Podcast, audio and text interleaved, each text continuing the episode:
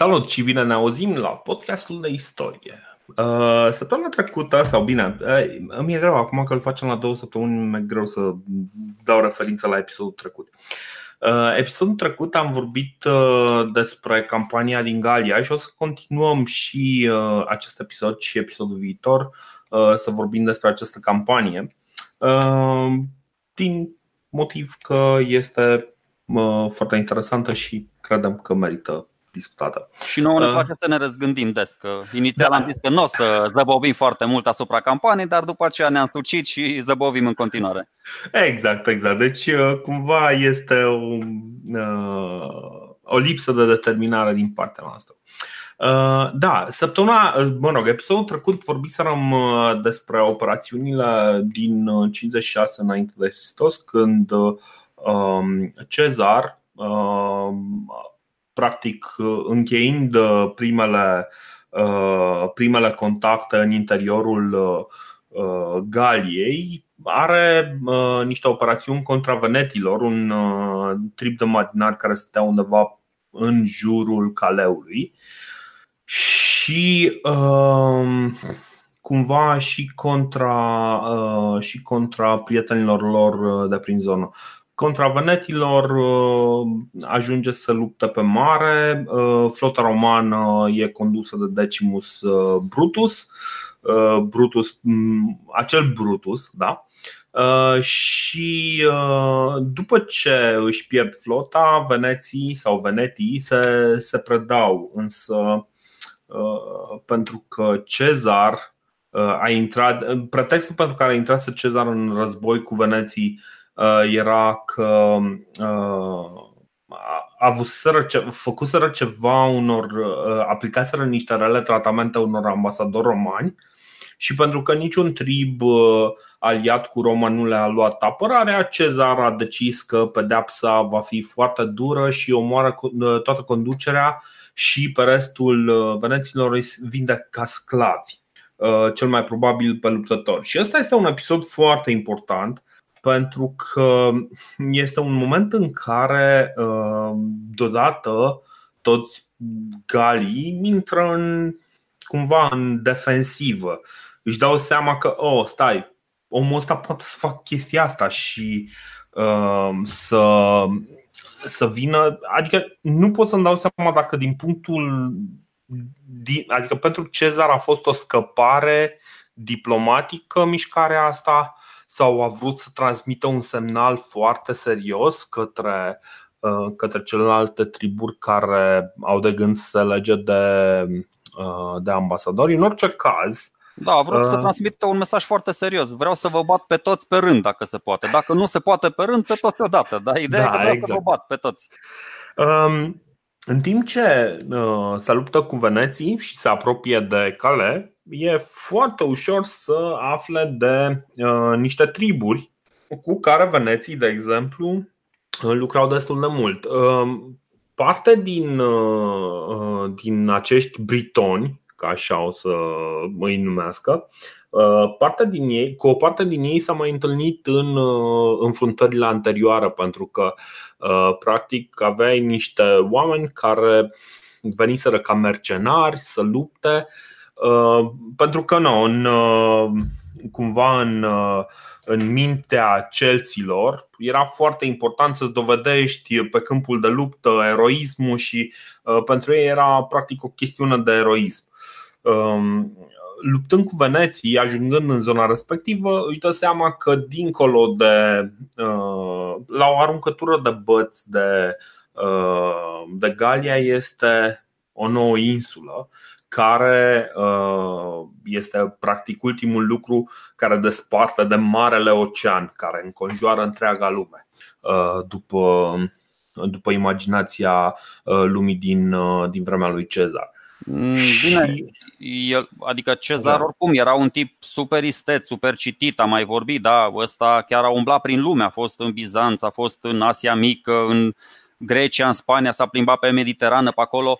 Uh, deci nu asta doar în Roma, da? și în discuțiile lui de-a lungul vieții, că ajunsese omul la 40 și ceva de ani deja, uh, cu tot felul de călători, de negustori, chiar și cu pirații am mai discutat uh-huh. în mhm. timpul lui liber, a ajuns la concluzia că pământul nu se termină odată cu veneții, cu belgii, cu nervii, cu toate triburile astea galice, da? ci mai există niște petece de uscat după orizontul ăsta nesfârșit de, de ape. Unii da. credeau, de exemplu, că nu e doar o insulă, unii credeau că e dita mai continentul neexplorat uh, și alții credeau că e doar o legendă scrisă de Plutar, adică o vrăjeală, adică o chestie, nu, glumesc, acum mie chiar îmi place de Plutar. Nu, dar, că Plutar nu scria încă. Uh, evident, evident. Uh, ideea e că majoritatea, acum mă gândesc, majoritatea romanilor habar nu aveau de posesiunile Republicii Romane, nici uh, de alea din Africa sau din Asia. Uh-huh. Adică de aia și triumfurile romane aveau și uh, un scop uh, educativ, poate neintenționat, pe lângă scopul ăla propagandistic și fanfaronic, aveau și scopul ăsta educativ. Uite, bă, în uh, uh sud sunt uh, deșerturi și nisip, la nord sunt munți și zăpadă, la est sunt grecii, la vest, uite, la vest ne spune Cezar ce este. Ce este la vest, Cezar? Cezar, ai legătura, perfect. Vrem exact. o, o să credem tot ce ne spui tu că este la vest.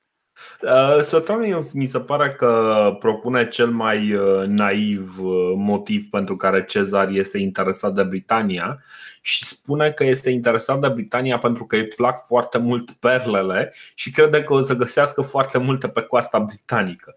Bă, da, Exact, știu, e, e, e, crede, crede că le găsește pe, pe plajă pur și simplu și aur și argint, o felul de juvaiericale, fără mine, fără nimic. Ce bă, minele de argint ale lui Hannibal, ale lui Crasus sunt minciună. Noi o să găsim în uh, Britonia, o să găsim, uh, mă rog, aur și argint pe, la liber, așa, pe pământ.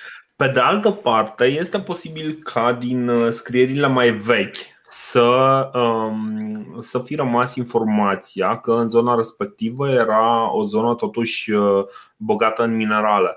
Pentru că dacă ține bine minte de când discutaserăm noi despre uh, cum îi spune, despre epoca bronzului, știam că aici era un, totuși un punct în Britania, era un punct foarte important pentru staniu uh, de unde se, se importa, se exporta staniu și era practic uh, uh, transportat prin toată Galia până, uh, până în zona Mediteranei de Est. Nu, așa e, așa e. Mergeau grecii, mergeau grecii chiar prin Mediterană, ocoleau uh, pe coastă și mergeau chiar pe mare până în, până în Britonia sau Britania, exact. cum vrei să-i zici, da. O să-i spunem Britania, că e mult mai ușor. Acum, Perfect. dacă luăm Perfect. fiecare nume rămânem cu Britania, e cel mai simplu. Da, apropo Britania. de naivitatea asta a lui Suetonius, să știi că Cezar spune că ăștia, uh, britonii ăștia de, de, peste, de peste canalul Mânecii, uh, făceau nasoale, adică făceau comerț cu, cu venetii de pe continent și nu doar că făceau comerț, dar ci că i-ar fi ajutat cu provizii și cu oameni Uh, împotriva războiului și bă, trebuie să facem ceva cu ăștia. Nu știu, aveau și volan pe partea dreaptă, e nasol, adică hai să, exact. serios, e, volanul pe partea dreaptă în Roma era exilul. Exilul era cea mai blândă pedeapsă pentru chestia asta. Adică a încercat să găsească tot felul de justificări din astea ca să, ok, pe lângă faptul că în mentalul colectiv, adică imaginația romană și cei de la Roma așteptau tot felul de chestii simpatice, descoperiri, bogății care să vină în capitală, omul a încercat să ofere și o justificare din asta logică și pragmatică. Da, Uite, ăștia îi ajută pe inamicii noștri, deci e clar că sunt inamicii noștri și atunci trebuie să... După, după campania în, în zona respectivă contra veneților, Uh, vine iarna și Cezar își petrece iarna din nou în uh, Galia Cisalpină să fie cât, uh, cât mai aproape de Roma. Este moment, deci în timp ce el este aici și își pregătește cel mai probabil, adică nu cel mai probabil, sigur, își pregătește campania contra uh, britonilor. Uh, ajunge din, uh, din zona respectivă o veste foarte importantă. Două triburi germanice, Uzipetes și Tencterii, trec Rinul în Galia. Uh, Cezar pretinde că sunt undeva la vreo 430.000 de oameni, uh, ceea ce înseamnă, de fapt, deci astea erau ca helveții, niște triburi care au plecat cu tot, cu, cu întreaga populație. Deci din 430.000 de oameni, cel mai probabil undeva la vreo 100.000 de luptători și asta cumva trebuie să ne reamintim, am avut discuția săptămâna trecută, data trecută, că um, cifrele lui Cezar, chiar dacă sunt un pic umflate, sunt consecvente. Deci uh, noi când spunem acum niște cifre, o să spunem cifrele lui Cezar, o să rămânem cam cu o impresie cam cât de multe sunt. Deci, în cazul ăsta erau foarte mulți. Uh, tripurile astea trec uh, în Galia pentru că suebii, un alt trip germanic, îi alungă fiind prea violenți. Erau, uh, suebii erau conduși de Ariovistus, care fusese uh, declarat un uh, prieten al Romei de către Senatul Roman în 59 înainte de Hristos. Chiar Cezar l-a declarat prieten al Romei pe vremea consulatului. Da, de fapt normal, da, dar bine, nu, nu Cezar, că Senatul l-a, l-a declarat. Și uh, suebii, uh, cumva în uh, în uh, mentalitatea triburilor germanice, uh, puterea unui trib era cât de mult teritoriul în jurul lor nu mai este ocupat de nimeni. Și suebii se uh, lăudau cu undeva la vreo 200, mi, 200 de mile, mile romane, care sunt cam aceleași cu milele Uh, britanice care sunt undeva la 1,60 de uh, kilometri. Deci, uh, da, suebii ăștia sunt foarte violenți și Cezar, desigur, în momentul în care află lucrul ăsta, acționează rapid. Um, și, evident, se duce și încearcă să, să vorbească cu Uzipete și Tenteri și uh, să vadă exact ce anume se poate face. Dar pentru faptul că acționează rapid, culmea, este criticat chiar în Senatul Roman de către nimeni altul decât Cicero. Uh, și deși e evident că invazia germanilor rănește interesele romane în zonă, uh, cumva încă în, uh, în mintea Senatului Roman, zona respectivă nu era Uh, stăpânită de Roma. Nu era cumva sub, uh, sub răspunderea Romei și poate că nu ar fi fost cazul să, să, să, să-și bage coada uh, Cezar cu legiunile. Dar nu doar în mintea Senatului Roman, aia era starea de fapt. Era o zonă care nu aparținea Republicii Romane, punct. Bine, uh, noi știm realitatea, însă și, și Cezar o știe și încearcă să o comunice din ce în ce mai clar, dar o să vedem că are dificultăți din punctul ăsta de vedere. Uh, pentru că nu se înțeleg, ajunge, ajunge foarte repede. Cezar se oferă să-i, uh, să-i ajute pe germani să stabilească la est de Rin, cuplându-i cu, cu un alt trip care era uh, atacat de suebii. Uh, nu mai știu exact cum îi spune, ceva cu U. Um, în fine, cum? Nu contează. Eu nici pe astea Așa. două, adică pe text cred că îi știam, dar pe uzi peții ăia nu. E ok. Două triburi. E... Două triburi, e, e regulă. Ideea este că, uh, totuși, în ciuda uh, în ciuda faptului că deja aveau o oarecare experiență, nu reușesc să, să, se, înțeleg, să se înțeleagă și după ceva lupte uh, disparate, Cezar uh, înaintează cu legiunile peste germani și practic îi masacrează. Uh, le masacrează trupele de luptători, ia prin surprindere când sunt dezorganizați și în momentul în care uh, trupele respective sunt dezorganizate. Apa, uh, următorul pas este un uh, uh, un mocel.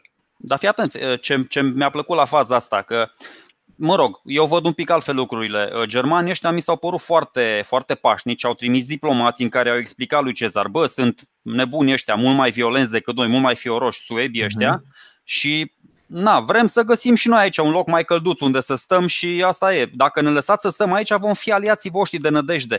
Dar ce înțelegem din chestia asta? Că triburile germanice, sunt mult mai inteligente decât triburile galice care se prind, adică ei și-au dat seama mult înainte cine e șeful acolo. Dovada că au da. venit și au negociat cu Cezar, nu cu vreo căpetenie de trib belgic, nervic, nu știu ce de pe acolo. Galii, după cum vom vedea, o să mai aibă nevoie de ceva timp să se prindă care e, care e situația în teritoriu. Un teritoriu care, așa cum spuneam, era al lor, dar de fapt începea să nu prea mai fie al lor. Exact, exact, exact. Și aici, apropo de, apropo de belgi, că zice, aici vreau să fac o glumă așa, să nu știu, să fac un pic pe arogantul cu tine, că uh, am mai discutat de chestia asta și mi s-a părut foarte interesantă. Cezar în comentariile sale spune despre belgi Horum omnium fortissimi sunt belge, adică zice exact ce zicea Herodot despre greci, uh, de, de auzi, despre geți, că sunt cei mai tari și cei mai viteji. Exact asta. Și acum, Ana, nu știu dacă Cezar îi considera proști și pe belgi. Exact, apropo, apropo de interpretarea ta mai veche. Adică...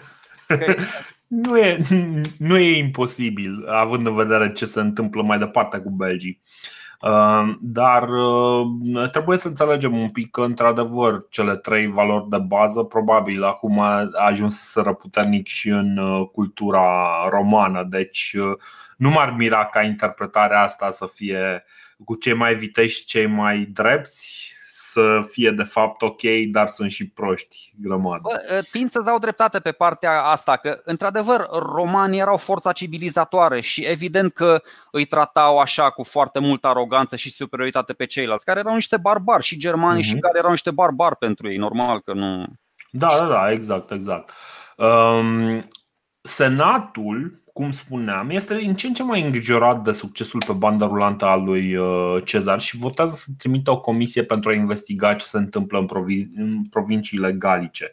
Nu o să trimită nicio comisie, de fapt, însă au votat chestia asta și, practic, ei încep, Senatul începe să uh, poziționeze cumva pe o pe o poziție cumva opusă lui Cezar. Uh, poate este un semn de invidie, poate un semn că oamenii sunt supărați pe el pentru că are prea mult succes și nu l-au susținut din timp, deci numele lor nu sunt atașate cu victoria asta, uh, victoriile astea ale lui Cezar. Uh, însă, cumva, prezența lui Cezar e din ce în ce mai firavă în, în Roma. E clar că de la depărtare nu este atât de, uh, atât de nu este atât de ușor să-i convingă pe senatori că lucrurile pe care le face sunt corecte și chiar face o greșeală politică de genul ăsta în care trimite o scrisoare uh, către senat și uh, o scrisoare în care îl jignește pe Cato, dar uh, Cato care este până la urmă șeful alianței contra lui Cezar dar cum Cezar nu e prezent în Senat, Cato profită și îl învinge în discurs pe Cezar, care Cezar nu avea decât o scrisoare acolo, deci nu avea cum să apere.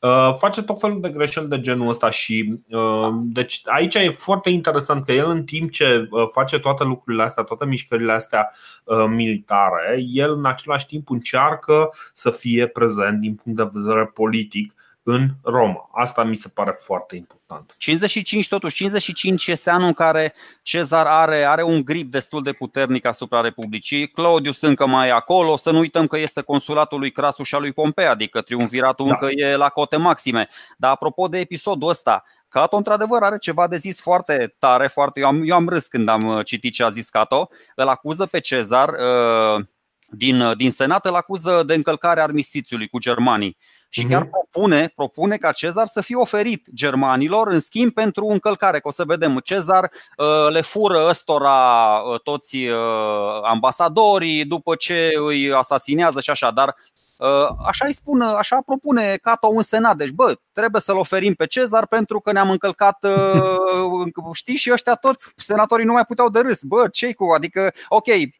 glumețul lunii aprilie îl primește Cato. Adică, știi, nimeni n-a votat prostia aia, dar măcar Cato a zis, bă, trebuie să-l predăm pe Cezar. Bine, bine, ok, next, care e următoarea propunere pe ordinea de zi?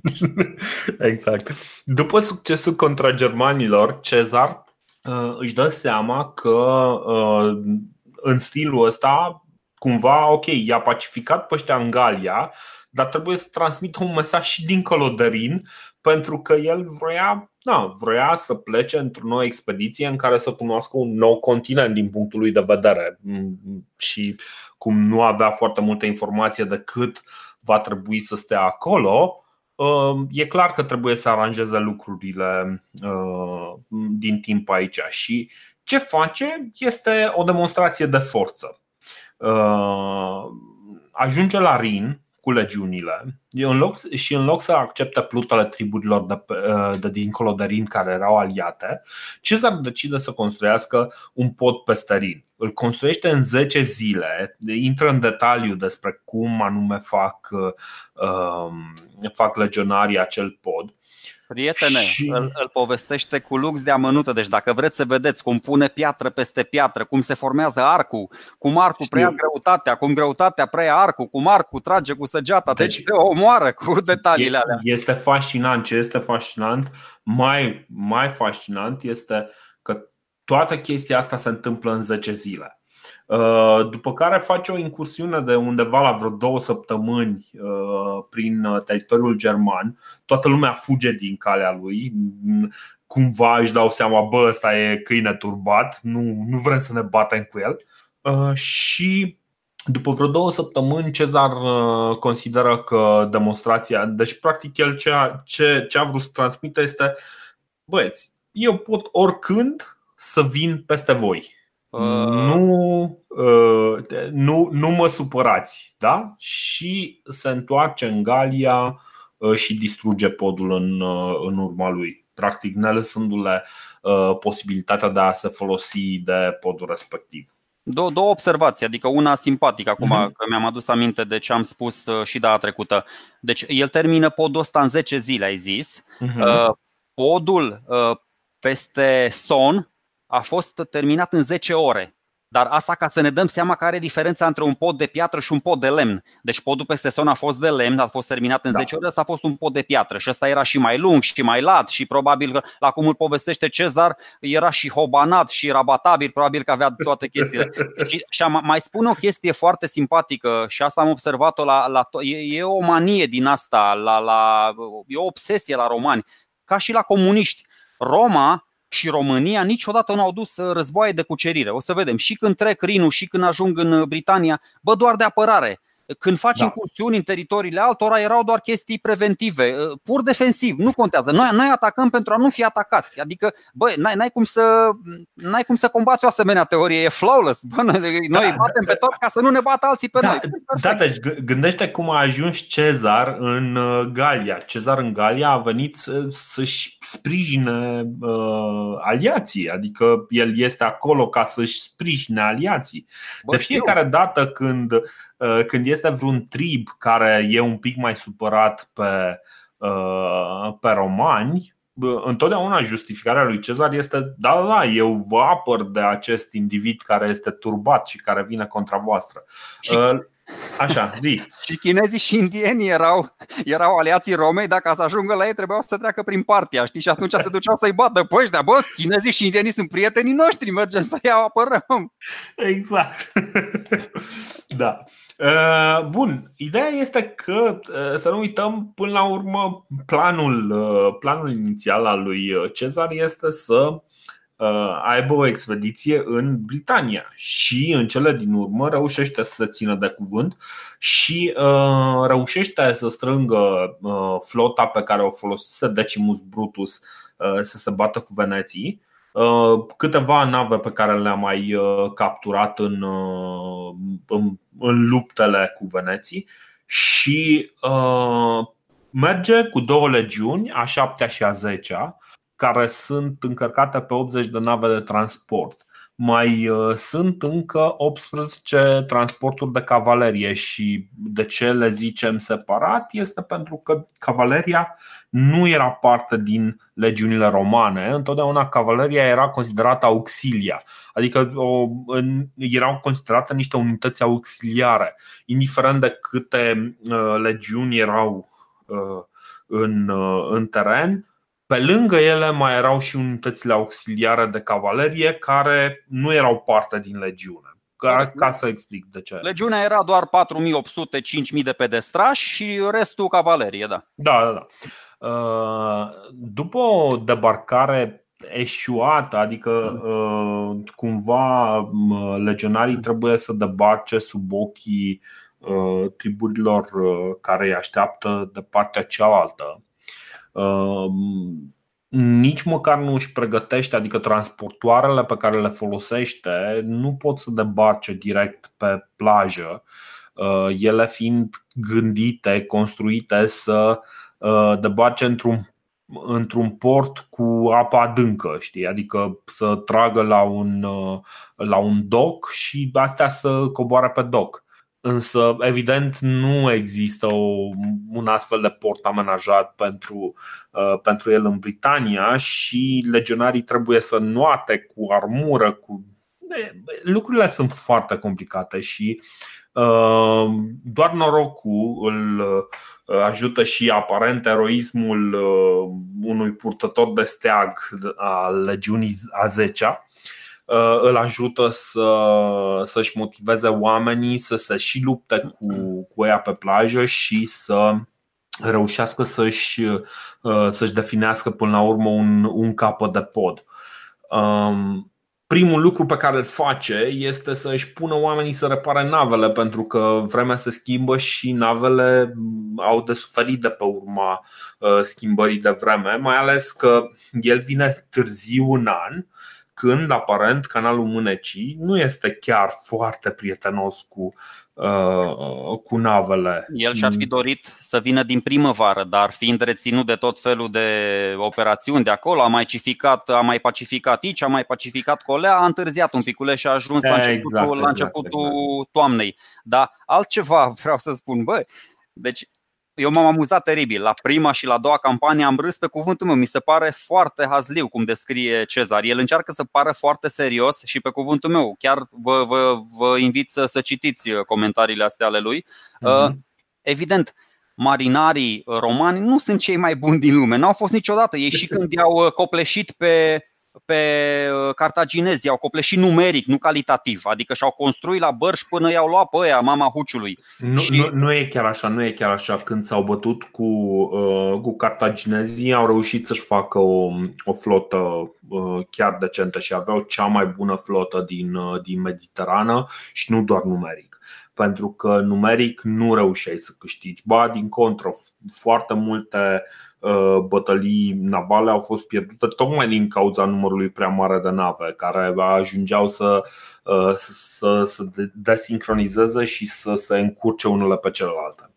Eu, eu asta am avut impresia din ce am citit până acum că nu excelau la, la partea asta de marină reală, dovada că n-au putut să susțină un ritm decent de dezvoltare. Tot timpul uh, ba mai apăreau niște pirați, ba mai apăreau, adică nu știu, nu, nu reușeau Bine, să aibă le-a lipsit motivația, dar gândește că au reușit să facă în așa fel încât uh, Filip să nu-l ajute pe Hannibal și nici măcar Cartagina să nu-l ajute pe Hannibal, nici măcar în momentul în care era în uh, Tarentium.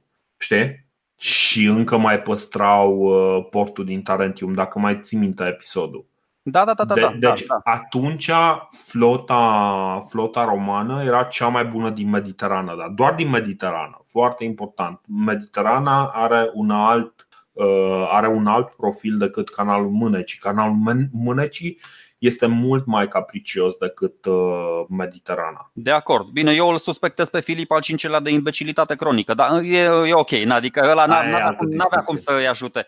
Bun, dar revenind la chestia asta, într-adevăr, uh, Cezar din nou face o chestie foarte simpatică, exact atu- așa când și-a, tot inexplicabil. Bă, nu vrem. Ce? Adică am ajuns amfibii, ne luptăm și pe uscat, ne, ne luptăm și în apă. Cum ai spus și tu, foarte greu. A fost nevoie de un soldat din ăla inconștient, curajos, să zicem, bă, nu știu, să nu ne trădăm acvila. A zis el ceva acolo, a urlat o chestie și până la urmă și-a băgat sandaua în, pe plajă, pe nisip, a sărit și ei s-au simțit rușinați au pornit și ceilalți pe plajă, dar apropo, ea nici n-aveau cum să deparce. Da, da ce, ce a făcut ăla a fost să meargă cu steagul înainte și steagul era practic mândria legiunii. Dacă inamicul captura steagul, uh, era uh, automat uh, legiunea destrămată. Ceea ce da, însemna mă. pentru ei o mare pierdere, nu doar de, de onoare, dar și o mare pierdere financiară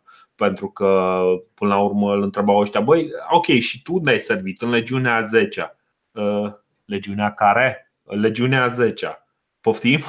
Mai lasă că steagurile alea se mai pierdeau, se mai și recuperau. Au mai fost vreo două pierdeau, situații. Mai... Da, au mai fost situații sigur, care... sigur, dar Asta este ideea. Până la urmă, erau, era parte din uh, educația lor uh, ca steagul să fie uh, apărat mai presus de orice. Steagul și, evident, comandanții. Sunt niște situații din astea fără ieșire, aparent fără ieșire, în care se bagă Cezar, nu-mi explic mm. cum.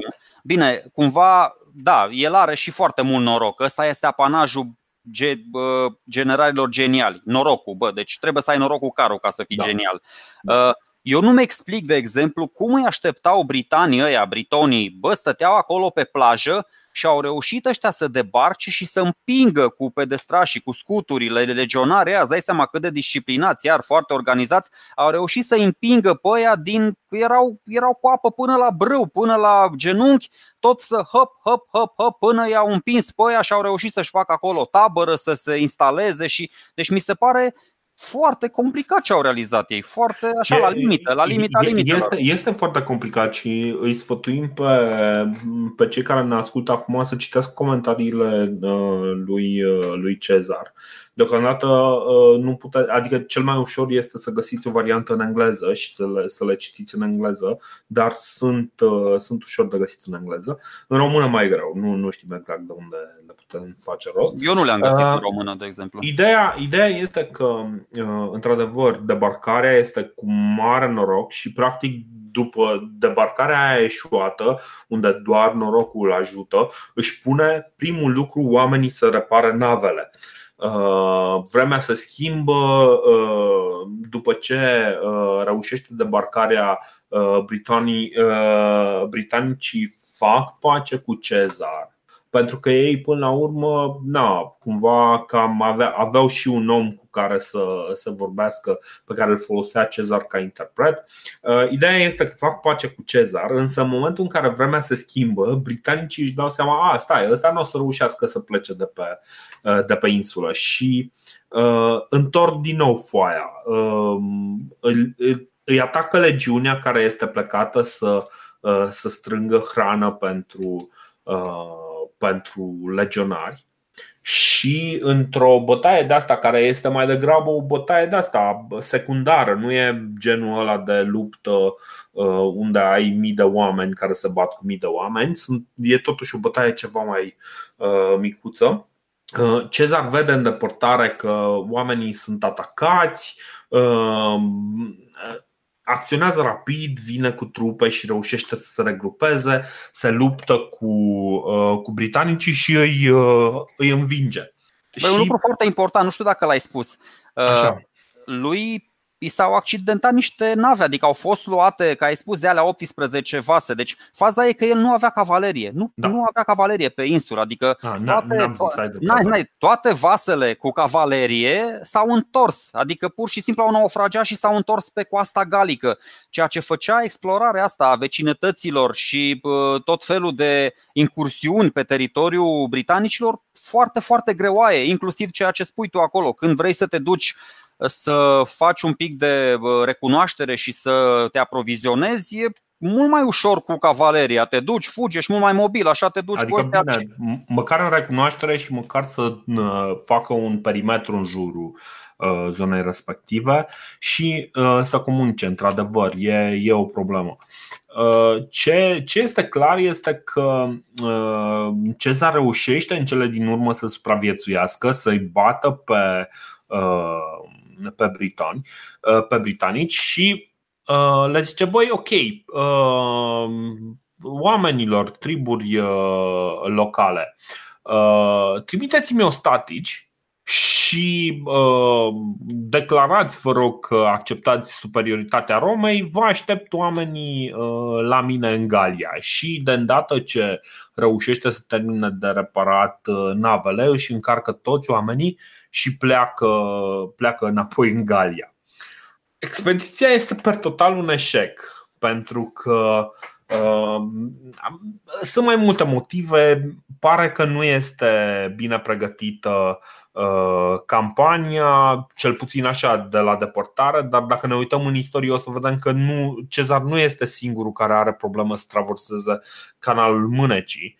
Uh, și cred că foarte puține campanii sunt cu adevărat uh, reușite începând de la traversarea canalului Mânecii. În, o să știi că m-am, m-am gândit la chestia asta, deși este evident că nu a găsit nici perle, nici aur pe plajă, Cezar dintr-un motiv pe care încă nu l-am deslușit acum, Uh, se va întoarce din nou pe această insulă, sperând că, nu știu, bogățiile s-au ascunse prin păduri, pe acolo, pe undeva. Adică el, el nu s-a lăsat descurajat deloc de campania asta. Dar acum stau și mă gândesc, fiind băiat deștept, el va ști ce i-a lipsit în campanie. O să vedem, i-au lipsit da. vase mai bune, i-au lipsit călăreți, uh, ce i-a lipsit pe acolo. Și va reveni puțin mai pregătit, dar doar puțin mai pregătit. Eu cumva am asemănat așa în mintea mea pacea asta, că le-a cerut la aia mai mulți ostate și după aia s-a retras, exact ca pacea pe care a făcut-o Sula cu Mitridate la Dardanos. Adică, bă, am alte treburi mai importante, hai repede. Nici el nu se simțea foarte bine, o să discutăm un pic. Uh, ăștia aveau o strategie foarte șmecheră de luptă, adică i-au creat lui Cezar foarte multe probleme, aveau niște cerioți acolo, adică omul nu s-a, nu s-a retras zicând, bă, lasă, vă fac eu un hatăr și mă retrag. Adică ați scăpat noroc că nu sunt nervos, m-ați prins într-o zi bună și nu v-am atacat. S-a retras pentru că nu prea mai avea ce să facă pe acolo. Adică dacă mai stătea încă puțin timp, era în pericol mare să nu se mai întoarcă niciodată, să devină regele Britaniei. Da, Așa că a făcut până, până una alta a făcut, a făcut o chestie simpatică. Dar da. apropo de uh, navele astea, vai de steaua lor, nu se oprește aici periplu navelor. Adică mai are loc încă din, din navele cu care se întoarce, îi se mai rătăcesc câteva și la întors, să zic așa. Și da. ajung, Așa, așa, așa. Spune, spune, spune. Ajung, ajung unele ceva mai la nord, adică el încearcă, vedeți, bă, e, e băiat deștept, deci eu recunosc. Inițial am fost un pic uh, supărat și l-am tratat așa în niște, uh, am, i-am oferit o conotație mai de om dur, dar e băiat deștept. Se duce de la Calais, alege cea mai scurtă rută între uh, Franța și Anglia și când se întoarce, tot pe cea mai scurtă rută, îi se mă rog, niște nave din ale ajung pe teritoriu, ajung mai la nord, ajung pe teritoriul mhm. belgilor și aici e o chestie foarte, foarte tare. În bărci erau 300 de romani și belgii uh, i-au înconjurat repede cu vreo 6.000 de oameni. Și le-au spus, bă, predați-vă că rezistența e futilă, adică n-are, n-are, adică sunteți doar 300, dar vedeți, bă, 300, 300 de romani, să știți, sunt mai puternici decât 300 de spartani de la Termopile. Și s-au pus aia în formație, super defensivă aia, pătrățica țestoasă, testudo, au strâns din dinți și s-au apărat cu îndârjire până când a venit Cezar cu toată cavaleria. Și uite, din nou, gestul unui general care chiar își prețuiește oamenii, uh, adică încep să cred și să, să pară plauzibile toate mărturiile alea de vitejie ale soldaților.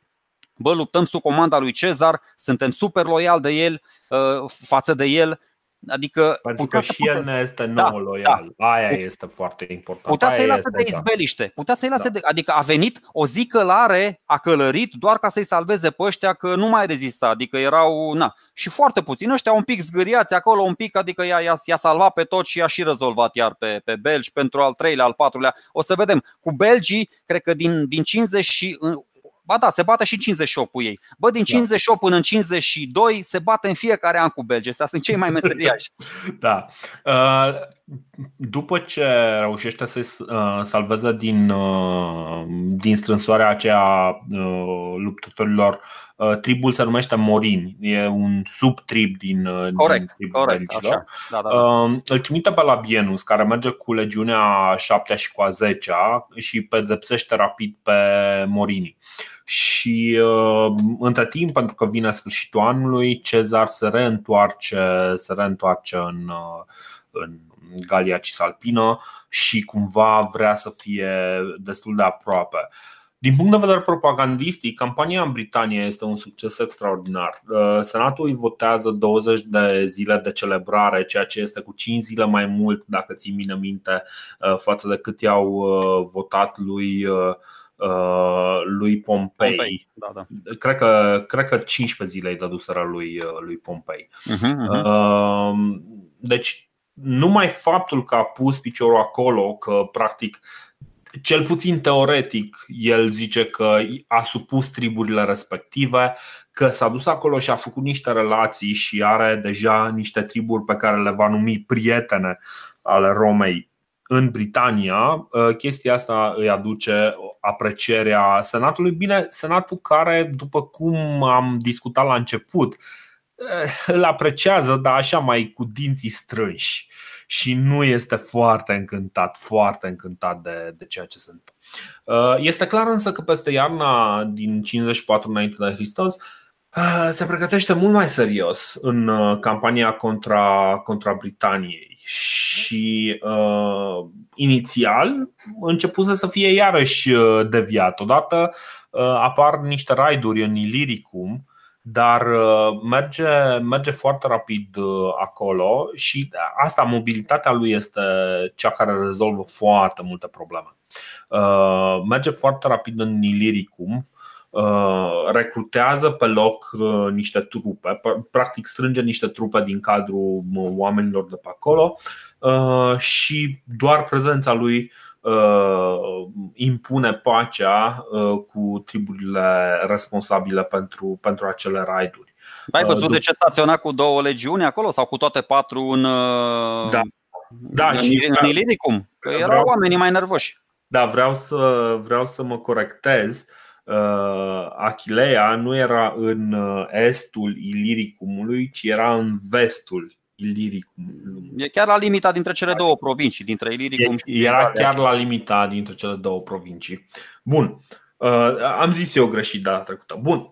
Acum, uh, când se întoarce în, în Galia, mai este o uh, dispută din sânul uh, tribului Treveri care îi ia un pic de timp, pentru că acolo au o problemă de succesiune și uh, în uh, problema succesiunii e clar că Roma vrea anumiți oameni care îi sunt prieteni și a trebuit, uh, a trebuit să, să intre pe acolo și a făcut practic acea conferință anuală unde îi chema, pe, unde chema triburile legale prietene și le-a cerut să facă pace și să-i aducă cei 4.000 de cavaleri pe care îi promiseseră. Uh, dintre ei se remarcă însă Dumnorix. Dumnorix, uh, despre care am vorbit, era șeful Edui uh, și era cel care îi invitase pe helveți în, în Galia. Dumnorix, între timp, cumva și agitat după ce a văzut ce s-a întâmplat cu Veneții, este foarte nemulțumit încearcă, încearcă o răscoală și uh, fix în momentul în care Cezar se îmbarcă, deci uh, este uh, cumva Dumnorix este și el prezent alături de reprezentanții ai tuturor triburilor din Galia. Dumnorix încearcă să se răscoale și să fugă exact în momentul în care Cezar se îmbarcă, cumva sperând că reușește să fugă Um, pentru că Cezar trebuie să îmbarce și să treacă, uh, să treacă în, uh, în Britania. Însă Cezar trimite rapid cavaleria și aici e o chestie pe care nu o înțeleg, că până la urmă cavaleria era din rândul uh, galilor, dar trimite cavaleria, îl prinde foarte rapid pe Dumnorix din urmă și decide, Cezar decide foarte rapid că Dumnorix trebuie executat sumar și este executat sumar și uh, cumva iarăși triburile legale stau și se stau și se întreabă, băi, ok, este ceea ce ne dorim, deja încep să se adune. A fost toată șefia Veneților, acum este Dumnorix, care a fost totuși aliat de al Romei.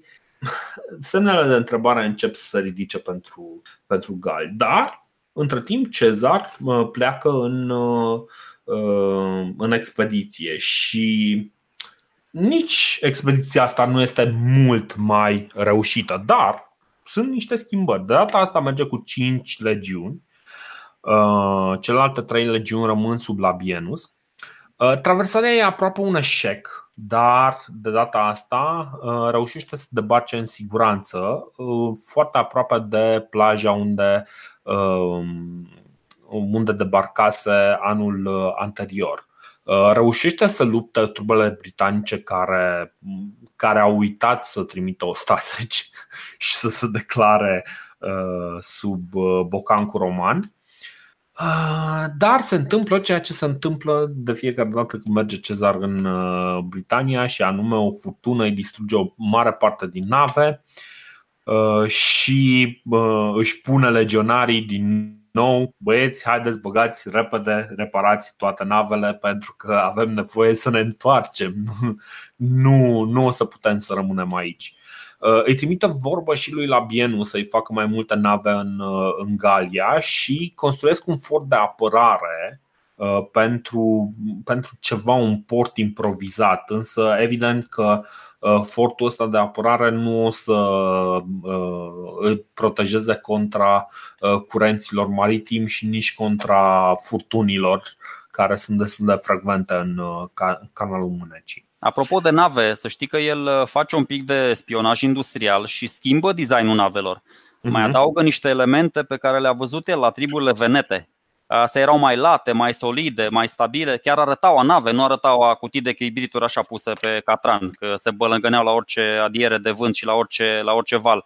Dar până să-l omoare pe Dumnorix, nu cred că l-a ucis pe Dumnorix folosindu-se de cavaleria. Ok, avea în Nu l-a prins L-au păi, prins nu, l-au, păi da, da, da, da, l-au prins, dar nu, adică avea în subordine și cavalerie galică pe care o să o folosească cu mai mult sau mai puțin succes, dar el folosește și cavalerie romană, care, mă rog, nu e foarte, că niciodată, așa cum nu au excelat ăștia la bărci, nu au excelat nici la cavalerie. Dar tocmai de aia, uite, vezi, de aia e cel mai tare Cezar. Bă, știe să se folosească de oameni, știe când cu cine să se alieze, știe cu cine să se războiască, știe cum să îl motiveze pe unul. Exact asta face. Nu doar că le cere ăstora 4.000 de călăreți, că a, cu, cu asta va schimba într-adevăr uh, fața a celei de-a doua expediții. Le cere călăreților să vină cu șefii de triburi, adică cu liderii lor. Da. Asta ce înseamnă? Bă, ia veniți voi cu mine cât sunt eu în Britania, ca să nu apucați voi să vă răsculați aici, că atunci când pisica nu e acasă, joacă șoareci pe masă. Ia stați voi cu mine în, în Britania, las eu pe Labinus în Galia și totul e, e frumos. Și atunci, da. normal, adică vezi, se gândește foarte bine. Într-adevăr, stai și te gândești, bă, dacă din anul 58 sau 57, cum zici tu, ok, ăștia începeau că, bă, nu erau nici ei bătuți în cap, începeau să-și pună întrebări. Dacă și Edui, și Secoani, și Belgii, și Nervi, și Veneti, și Parverni, și toți ăștia ă, s-ar fi aliat din 58-57, păi îți spun eu că era big problem pentru da, romani, da, very big nu... problem. Da. Deocamdată erau și fiecare așa zăpăciți, așa, nu prea știau. Și, și nu, nu avea niciun motiv să rămână în Galia aia e, dar știi cum e, divide timpera, îl vedem la lucru mai bine ca niciodată.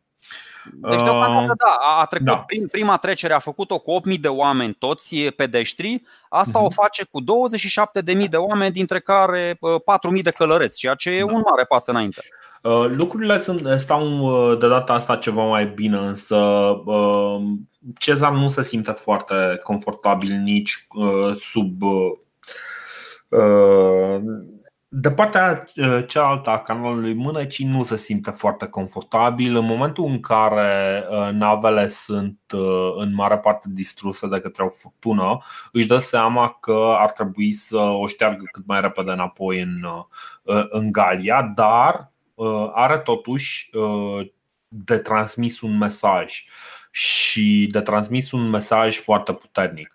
Triburile britanice se unesc pentru o perioadă destul de scurtă sub uh, un anume Casivelaunus, care uh, își organizează o apărare, mă rog, le hărțuiește uh, trupele care, uh, care mai strâng uh, provizii uh, și Uh, stau dincolo de Tamisa, se concentrează uh, dincolo de Tamisa și cumva îl, uh, îl forțează pe Cezar să, să se lupte cu ei. Cezar reușește să treacă Tamisa, aparent chiar prin, prin ce este acum în mijlocul Londrei, și atacă trupele staționate acolo, după care după care iarăși pățește exact ce a pățit uh, dincolo de Rin, nu prea găsește cu cine să, să se lupte. Dă foc la câteva sate, uh, dar uh, în cele din urmă, faptul că Cezar reușește să se împrietenească cu ceva triburi localnice face cumva să apară disensiunile în tabăra britanică și după vreo două victorii în luptă de astea mici de, de câteva sute de oameni, Casivelaunus cere pacea, îl acceptă acceptă cumva prietenia Romei uh, și Cezar, pe la sfârșitul lui septembrie, reușește să închidă cu un oarecare succes Uh, campania din, uh, din Britania. Uh, liderul britanic îi promite o stateci, un tribut anual și promite să nu atace cele două triburi cu care Cezar se, se împrietenește și după ce semnează chestia asta zice ok, mă găsești în Galia, eu am un pic de treabă, dar mă găsești, da? Și uh, se întoarce din nou în Galia uh, în două ture. Prima tură uh, cumva are probleme după ce trec oamenii, au probleme să întoarcă, să-i recupereze pe ceilalți. Așa că în momentul în care își dă seama Cezar, băi, stai un pic că ne-a prins septembrie, știm ce s-a întâmplat anul trecut prin perioada asta pe aici, uh, hai că e cazul să nu mai rămânem pe aici. Își înghesuie trupele în uh, puținele nave pe care, care i-au mai rămas și face o traversare de noapte Uh, când apare în canalul este ceva mai liniștit uh, și reușește în cele din urmă să ajungă de dimineață în, uh, în, în Galia. Um, el, pe viitor, așa, zi. El rezervă o întreagă carte acestei campanii, dar nici eu nu vreau să insist foarte mult. Din nou, vreau să spun că a avut foarte, foarte mult noroc cu triburile astea care inițial erau aliate, adică ăsta ca Sivelaunus era conducătorul unei coaliții ale triburilor britanice împotriva lui Cezar. La un moment dat, deși ăsta îl hărțuia cum trebuie, foarte frumos, foarte așa, au apărut din senin niște ciumpalaci, fii atent, am și numele ciumpalacilor. Sunt cinci triburi, Cenimagni, Segontiaci, Ancaliții, Bibroci și Casi, care erau nemulțumiți că tipul ăsta le-a coptropit terenurile, în fine, așa, venea Cezar, le ardea casele și zicea, bă, deci nu Cezar e de vină că ne arde casele, ci Casivelaunus, că din cauza lui ne arde Cezar casele și atunci trecem de partea lui Cezar și atunci asta e. Și încă o chestie, un minuțel. Vreau să explic Așa. un pic de ce a avut probleme și Cezar explică chestia asta foarte frumos. Uh, Adică prea slăvește tactica asta britanicilor și e impresionat de cât de eficientă și cât de bine se sincronizează uh, cerioții ăștia între ei, fără să se uh, bulucească unul peste altul, fără să vină claie peste grămadă, cum ar fi făcut cavaleria lui Archelao sau a lui Mitridate sau a lui Tigranes. Uh, deci sunt doi soldați, cum arată un cerio britanic foarte tare, că după aia o să vă zic ce ziceau și frații Cicero despre, despre aceste cerioate. E un car, o căruță da, cu podeaua joasă și un cal, da, evident. Da, un soldat conducea calul, carul și celălalt arunca cu sulița, da, că avea mai mhm. multe, avea chiar multe sulițe. Uh, erau foarte rapizi cai, erau antrenați să alerge în toate direcțiile, când spre legiuni, când paralel cu acestea, când în zigzag. Era, uh, erau foarte dificil de anticipat în, în mișcarea lor, ceea ce îi va frustra foarte mult pe romani. De multe ori ăștia vor să rupă rândurile, uh, să îi urmărească pe cerioți. Evident, ăștia nu aveau nicio șansă, că erau mult mai rapizi pe cal. Uh, faza e că nici cavaleria romană nu se simțea foarte bine, că o să vezi, uh-huh. soldatul ăsta din car, asta era prima fază, adică după avea libertate de mișcare, după ce își aruncă sulițele, poate să oprească carul, rămâne fără suliță, fără pietre cu ce mai arunca el pe acolo și coboară cu scutul și cu sabia și luptă ca un infanterist uh, normal la, la baionetă. Da. Și când vede că lucrurile uh, scapă de sub control sau nu știu, i-a crăpat scutul sau ceva, uh, se urcă iar în ceriot, celălalt iar dă bice la cal și rămâne romanul cu, cu buza umflată. Deci tot timpul i-au hărțuit prin metoda asta în așa fel încât dacă nu ar fi beneficiat de uh, Intelul ăsta, de atât de multă informație, unde e efortul lui Casi Velaunus, unde să cum să îl anihileze pe ăsta, nu ar fi reușit să facă Cezar mare lucru. Și din nou, într-adevăr, n-a fost chiar groaznică campania, a fost mai bună, dar perle și aur și argint pe plajă tot n-a găsit, din păcate. Adică... Uh, dar pe viitor schimburile economice cu britanicii devin din ce în ce mai uh, consistente și până la urmă, din punctul ăsta de vedere, având în vedere că totuși uh, Cezar a încheiat niște tratate de prietenie cu câteva triburi de pe acolo, Zic că din punct de vedere economic a, a pregătit terenul pentru pentru ceea ce se va întâmpla mult, mult mai târziu. Peste 100 uh, de ani. Va. Păi nu, îți spun ce se întâmplă în mod real. În câțiva ani, niciunul dintre cele cinci triburi aliate sau două sau câte sunt, nu o să-i mai trimite niciun, niciun ostatec. Nimic. Da. Adică campania lui Cezar a avut uh, durabilitatea unei libelule. Deci n-am nicio treabă cu el, dar uh, oameni, adică romanii se vor întoarce pe vremea lui uh, Claudius, alt Claudius, Ce? alt Claudius. Da. Adică peste 100 de ani se va, se va întoarce. Cel mai important este că îi ține pe britanici și pe luptătorii britanici departe de ce se va întâmpla mai departe în Galia. Uh, în 54. Da, tu, chiar crezi, tu chiar crezi versiunea aia lui Cezar când i-a acuzat pe ăștia că le oferă ajutorul? Adică crezi că erau Posibil capabili că să, da.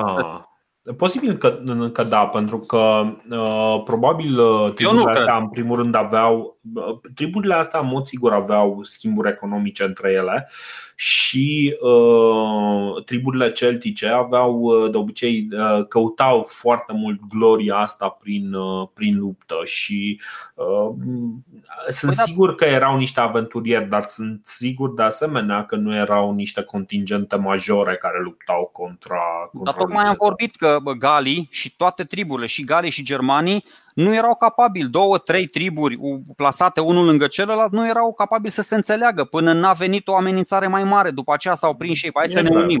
Adică nu cred că ar fi venit britanii din proprie inițiativă, băi, ia să-i ajutăm noi pe ăștia că au venit romanii. Bine, a, nu, nu, nu, nu, nu, nu. Deci în niciun caz la nivel de trip. Dar uh, ce face Cezar este de fapt o, o lovitură preemptivă. Apropo, așa, încă o chestie, vreau să așa. vorbesc, vreau să vorbesc uh, și de cum, uh, cum se vede la Londra chestia, la Londra, auzi, doamne, cum se vede la Roma chestia asta, așa. pentru că există o corespondență între frații Cicero. Așa. Uh, între corespondența dintre Marcus Tullius și Quintus. Quintus, mhm. fratele mai mic al lui Cicero, despre care am vorbit, va ajunge, el va, ajunge, va, va rămâne falit și se va înrola în armata lui Cezar în speranța că se va îmbogăți repejor. Și Uh, îi spune ăstuia că bă, n-am, uh, n-am găsit nimic aici, adică e nu știu, e o insulă complicată, jalnică, așa zice. Deci Britania este o insulă jalnică și a trebuit să mă agit foarte mult pentru a pune mâna pe niște sclavi. Iar ei erau fără valoare că nu puteau fi folosiți drept scribi sau muzicanți.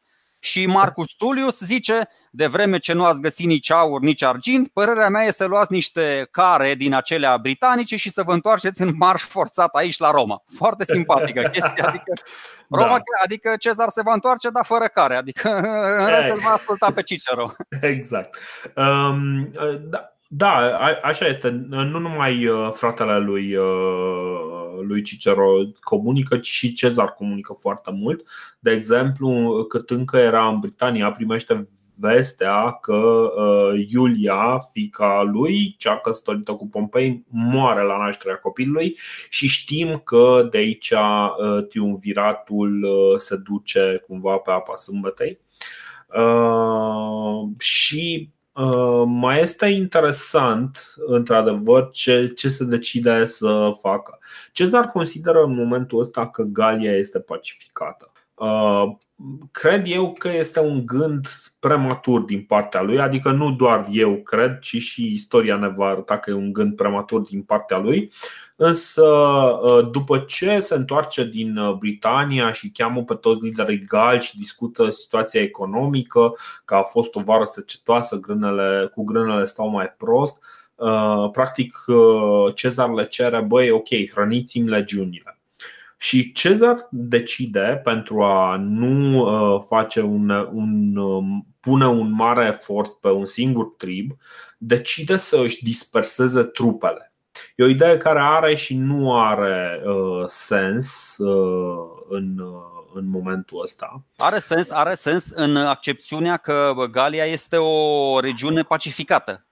Are sens în ideea că Galia este o uh, regiune pacificată și are sens în, uh, în ideea în care nu vrea să pună presiune foarte mare pe triburile gale, însă se grăbește. Știm că se grăbește, o să vedem mai departe uh, că într-adevăr se grăbește și cred că este încă anul 54 și ar fi bine să, să încheiem cu anul 54 când uh, un, niște triburi Uh, aici nu mai știu exact care triburi, uh, organizează o revoltă, surprind un contingent un pic mai uh, serios condus de un anume Sabinus, negociază cu el, ok, îți dăm dreptul să, să treci, să pleci de aici, să-ți abandonezi garnizoana și să te întorci la, la Roma. Însă, în momentul în care Sabinus acceptă, acceptă târgul respectiv, în momentul în care iese cu trupele și uh, se îndreaptă înapoi, uh, pleacă practic din uh, poziția fortificată și merge spre Cezar. Trupele respective sunt, sunt atacate și distruse. Băi, aici e o chestie foarte tare, o chestie foarte tare pe care o fac eburonii, de eburoni e vorba, e vorba Eburon. de eburonii lui Ambiorix, fac o chestie foarte tare Uh, poate avem timp să, când începem uh, episodul viitor o să vreau să mă refer un pic la chestia da, asta. Da, da. Fac, o chestie, fac o chestie isteață. Sigur, sigur, o să vorbim, uh, o să vorbim. Acum o să vorbim foarte pe scurt și cred că o să lăsăm pe săptămâna viitoare discuția ceea ce se întâmplă mai departe. Ideea este că și Quintus Cicero este asaltat, la rândul lui este asaltat de către nervi, parcă era în teritoriul nervilor, nu? Da, dar tot Ambiorix vine la, la, uh, la fortul lui. Și uh, pentru că, atenție, uh, Cezar nu, a, nu aflase încă de, uh, de ce s-a întâmplat cu Sabinus, uh, află de la Quintus Cicero, care era undeva mai aproape de Sabinus și cu care uh, vorbise Sabinus înainte și îi uh, spusese cam care e situația. Uh, Așadar, în iarna 54-53, Cezar nu se mai întoarce în Galia Cisalpină, ci uh, rămâne în, uh, în Galia și se pregătește uh, de campanie pentru că își dă seama că dacă în toamna lui 54 credea că lucrurile sunt rezolvate și Galia e pacificată, sfârșitul anului demonstrează că lucrurile nu stau așa. Dar înainte să, să închidem acest episod și uh, să, să continuăm uh, data viitoare, uh, vreau să mai spun niște lucruri pe care reușește să le facă în ciuda faptului că el este prins adânc în ceea ce devine uh, teritoriul inamic și o să vedem ce lucruri face el, reușește el să facă în anul 54 sau să inițieze în anul 54. În anul 54, la comanda lui uh, Cezar, încep lucrările în Roma pentru latura nordică a forumului și pe Bazilica Iulia. Uh, Bazilica Iulia dedicată uh, Iuliei, fiicei lui, care a murit soția lui, lui Pompei. Plusează un pic peste Pompei și septa folosită pentru votat este înlocuită cu o structură permanentă decorată cu marmură. Face chestia asta printr-un agent numit Opius, uh, care primește foarte mult ajutor din partea lui Cicero. Ceva, și ăsta cumva este un semnal că, băi, ok, băieții ăștia au dat-o la pace. Cicero și, uh, și Cezar în, lucrează acum în concert, ceea ce are cumva sens în momentul în care ne gândim că Quintus Cicero ajunge în, în Galia sub comanda lui, uh, lui Cezar și în momentul în care Cicero îi se, îi se alătură măcar așa parțial, cumva Cezar uh, Cezar, să zicem așa, devine un pic mai legitim în ochii, uh, în ochii uh, Senatului. Dar nu numai atât. Prețul pentru proiectele astea este enorm. Zice, doar pământul costă 60 de milioane de sesteți care e o sumă enormă. Nu știu, nu am, nu am cu ce să o compar, însă suma este pornografică de-a dreptul. Uh, Suetonius spune că e vorba de 100 de milioane de sesterți, dar hai să luăm totuși cifra mai mică.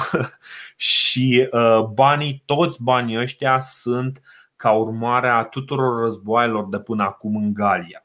Și dacă stăm să ne gândim, uh, au fost cu helveții, cu au fost practic foarte multe surse de sclavi pentru Cezar, sclavi care au fost vândut în piață, vânduți în piața din, um, din Roma și care cumva schimbă deja fața, uh, fața Romei. Și ce este cel mai important? Toate aceste proiecte înseamnă că e nevoie de foarte multă forță de lucru și forța asta de lucru vine din păturile mai sărace. Chestia asta înseamnă, deci aceste proiecte majore de infrastructură pe care le face Cezar în, în Roma, înseamnă o infuzie masivă de capital care ajunge în buzunarele păturilor mai sărace și ajunge, iarăși, mare șmecherie, Uh, ajunge, ajung să fie niște contracte foarte profitabile pentru companiile care oferă materialele, care în general sunt deținute, evident, direct sau indirect de niște băieți din Senatul Roman.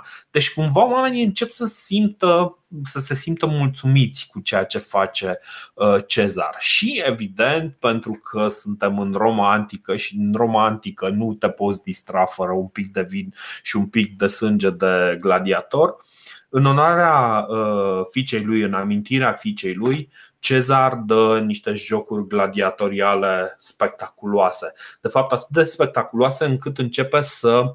Uh, bine, nu să angajeze. Practic, el deține foarte mulți sclavi uh, care sunt capabili să lupte, sclavi pe care îi uh, trimite să fie antrenați uh, în uh, marile școli de gladiatori. Și undeva prin 49 înainte de Hristos, cumva Cezar deținea undeva la vreo 5.000 de luptători. Avem cifra asta din, din anale. Mulți dintre ei prin școlile de gladiatori din Capua și școlile marilor, marilor aristocrați romani.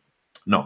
Deci, uh, în ciuda faptului că este atât de prins uh, cu ce se întâmplă în Galia, reușește să își Dar nu e foarte prins. Un... Nu e foarte prins cu ce se întâmplă în Galia, nu se întâmplă foarte multe lucruri. A, e, e, e o diferență, deci e o diferență între ce scrie Cezar în comentariile lor, uh, în comentariile lui și ceea ce se întâmplă chiar cu adevărat. Adică Quintus îi scrie uh, fratelui său mai mare care în zilele noastre ar purta un nume simpatic.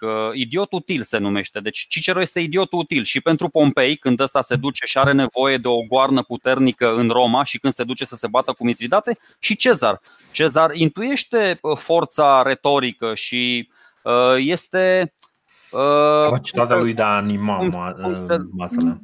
Uh, nu, masele astea un pic mai rasate, adică are, da. da, el e recunoscut ca intelectualul suprem în Roma, este o autoritate din punct de vedere intelectual și atunci toată lumea se uită în gura lui. Dar apropo de să mă întorc la comentarii și la ce se întâmplă, ăsta, Chintu spune că bă, e o distracție aici în tabără la ăsta. În afară de bă, zilele când ne bătem, ne smardoim între noi, în rest Cezar spune poezii, ăia dansează în jurul focului, uite, eu mai citesc nu știu ce filozofie, adică era paradoxal. Nu era o atmosferă din asta 100% ca zonă, era o atmosferă bă, de, de artiști. Adică, da. nu, nu era, adică nici soldații, foarte mulți, aproape toți soldații știau să scrie, știau să citească, aveau tot felul de jocuri din astea, adică numai dacă stai și te gândești cât de multe lucruri trebuie să știe un legionar și o să-ți dai seama că ăla era un tip multilateral dezvoltat, adică nici în societatea comunistă n-am fi putut noi produce un, uh, un tip atât de competent cum era un legionar de pe vremea lui Cezar. Ăla Bine. construia de la poduri la forturi, la șanțuri, le umplea cu apă, îți făcea cortul, absolut planuri inclinate, rampe, desecări, tăia copaci, se ducea, făcea de mâncare, deci erau super calificați în foarte, foarte multe domenii acei legionari. Da, foarte utilă pentru, până la urmă, pentru supraviețuirea legiunii și asta era de fapt miza pentru că uh, nu erau neapărat lucruri pe care le învățau ăștia uh, pentru că trebuiau să le învețe, ci pentru că de, supraviețuirea lor depindea de ele. Uh, în fine, o să ne auzim uh, peste două săptămâni cu următorul episod în care continuăm și sperăm noi și încheiem uh, campania lui, lui Cezar în Galia, urmând să continuăm povestea războiilor civile în episoadele următoare. Închei și cu un scurt să-i spunem anunț. Podcastul de istorie, până la urmă, și o să, asta este ceea ce se numește în termeni de specialitate o discuție meta în care vorbim un pic despre podcastul de istorie. Podcastul de istorie supraviețuiește pentru că uh, eu și cu Sergiu investim uh, ceva energie și ceva timp în uh, chestia asta, dar, evident, singurul mod în care și faptul că nu cerem nimic pe el și pentru că nu nu trebuie să plătiți un ban ca să ne auziți, Uh, este pentru că e un uh, proiect pe care noi îl facem din pasiune. Singurul mod în care puteți să ne, uh, să ne ajutați pe noi să putem să facem mai departe acest podcast este să dați vestea mai departe. Ziceți-le prietenilor voștri despre podcastul ăsta, dați-le linkuri către site, ajutați-i să descopere podcastul ăsta dacă, dacă vă place și dacă uh, vreți cât mai mult să profite de pe urma lui. Și uh, da, cam asta este. Mulțumim că ne ascultați și uh, ne auzim așadar peste două săptămâni. Ciao! Salutare!